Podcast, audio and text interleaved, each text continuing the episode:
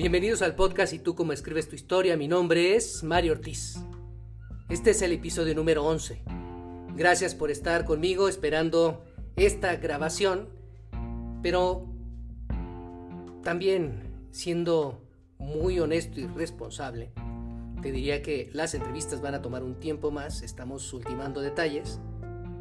Y mientras tanto no quería dejar de compartir pues los retos que hemos vivido durante estos primeros cinco meses, arrancando el mes número 6 con cosas muy interesantes a nivel Latinoamérica, de nuestros países, con reflexiones, con decisiones que tomar.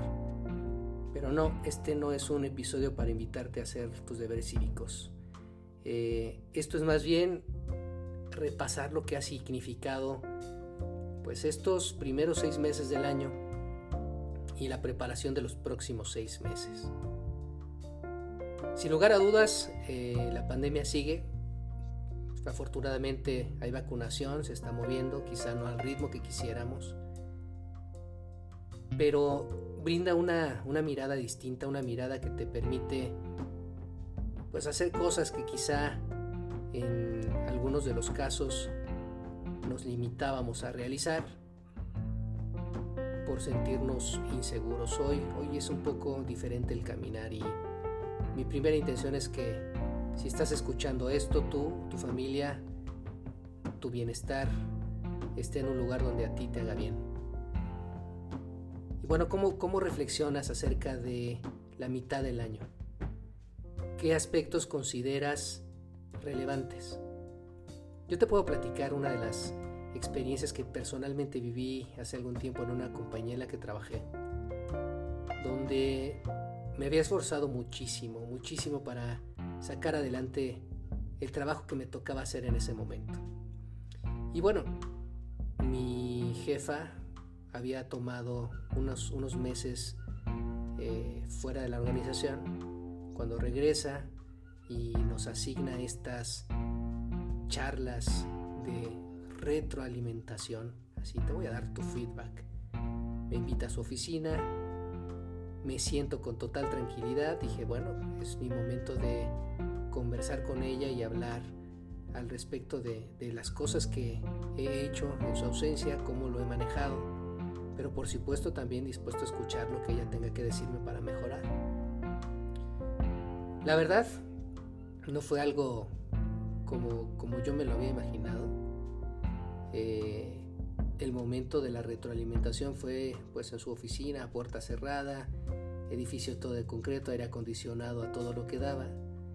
Y conforme las palabras iban fluyendo, la sensación de frío y el sentirme que me iba hundiendo en la silla era, era interesante. Eh, ahorita me río, en su momento la verdad es que lo pasé muy mal. Eh, desde declaraciones como Mario, la gente está diciendo que tú te estás sintiendo mucho por estudiar tu maestría y que eso eh, no está bien para la percepción de un equipo como de recursos humanos. dije, ah, sí, ¿quién lo está diciendo? No, no, eh, percepción es realidad y tú tienes que aprender a escuchar eso. Y yo decía, Charlos, no, no entiendo. Eh, a mí me encantaría que hubiera ejemplos. Mario, no seas defensivo, tú escucha. La verdad es que, pues sí, me echaba un poco para atrás de la silla intentaba entender el, feedback. Eh, después siguieron otros comentarios, tal persona está diciendo tal cosa, ahí sí, ahí sí fue muy vocal.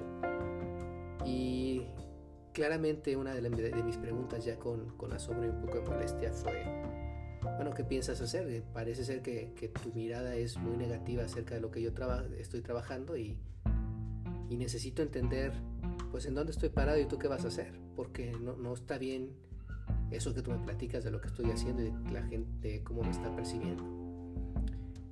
Claramente no tuve ahí una, una respuesta, simplemente la, la, frase percepción es realidad. Y entonces yo fui a aclarar la percepción con quien había eh, dicho esto, al menos en palabras de ella. Llego a mi sitio de trabajo, platico con uno de mis clientes principales, le comparto mi sensación, le, le, pregunto, oye, ¿en qué puedo mejorar? Me dice, por supuesto, hay cosas que podrías hacer diferente, Mario, pero jamás, jamás he dicho lo que, lo que se ha compartido contigo y con muchísimo gusto puedo aclarar lo que sea necesario. Eh, le dije, no, no, por supuesto no, no tienes que hacer nada. Yo lo único que quiero entender es si hay algo más que puedo hacer para que nuestros resultados como negocio y por supuesto mi desempeño individual sea mejor, pues dispuesto estoy a hacerlo. Eh, en, ese, en ese momento pues me queda esa sensación, pero, pero además la inquietud de a ver qué pude hacer diferente siendo el que recibía el feedback porque me queda claro que a veces desde la postura del jefe es muy sencillo, si no estás preparado, si no tienes argumentos, o si los tienes también, pues ser duro porque crees que esa es la mejor forma de explicarle a las personas en qué tienen que mejorar. Eh, pues bueno, no, no me quedé con esta sensación.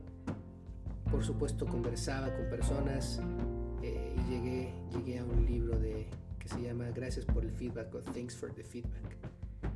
Ahorita no lo tengo a la mano ni, ni, ni siquiera preparé un documento para esta conversación, pero una de las cosas que decía es, quizá el feedback que recibas no va a ser el que te guste, eh, pero es cierto que la gente cuando lo recibe no llega preparado a, la sesión. ¿Y qué significa llegar preparado? No solamente con tu historia, sino con, con la mente, la actitud y la energía eh, situada en donde debe estar para, para enfrentar incluso aquellas cosas que no te gustarían escuchar. Entonces, primera cosa es, oye, llega preparado a estas, a estas conversaciones, no solamente con el cuento que tú quieres contar, sino con toda la actitud abierta a escuchar.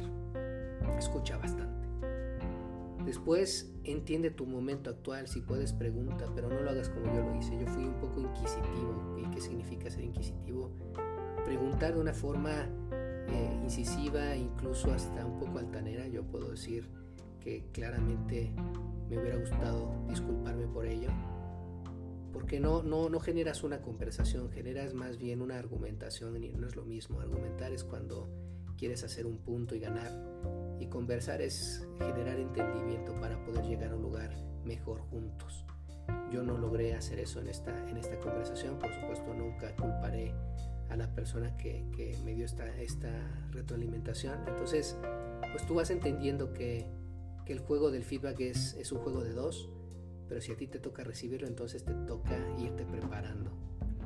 Eh, la otra es, en este, en este afán de, de, indagar, de llegar a un lugar mejor, pues estar atentos y solicitar ejemplos, sobre todo que, que clarifiquen el momento, el lugar, porque en verdad es posible que tú no te hayas dado cuenta de, de cómo interactuaste, cómo hiciste sentir a alguien, qué pudiste haber dicho diferente, cómo pudiste haber llegado más preparado a esa conversación donde tu cliente o alguien observó y entonces eso fue el momento que ellos capturan para poder expresar lo que puedes mejorar. Y, y finalmente es, bueno, ok, el mensaje como te lo da no te gusta. Y, y entonces te vulnera un poco el ego.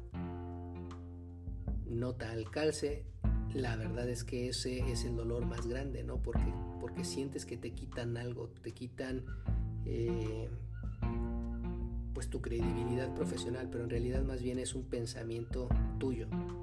El, el, mensaje es el mensaje, el tono quizá no es el mejor, lo que toca es quitar, dejar de lado el tono y tratar de entender el mensaje a profundidad. Por supuesto es importante distinguir una crítica mal, malsana con, con mala intención de, un mensaje que puede sonar duro en principio, pero que puede traer algo de de practicidad o de operatividad, de operatividad para que tú puedas ejecutar un plan de acción y, y, sentir que vas creciendo, porque ese es el juego.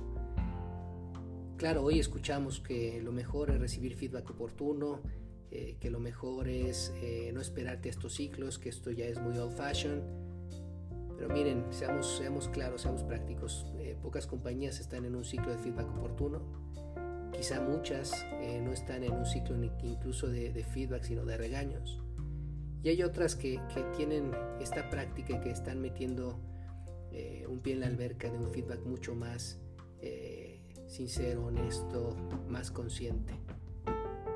Aún así, si estás en una organización donde no es una práctica común, pues todavía más si eres el que, el que recibe la crítica, el regaño, o incluso eh, hoy no estás parado en un lugar donde te hacen saber en, en, qué puedes mejorar, pues pregunta.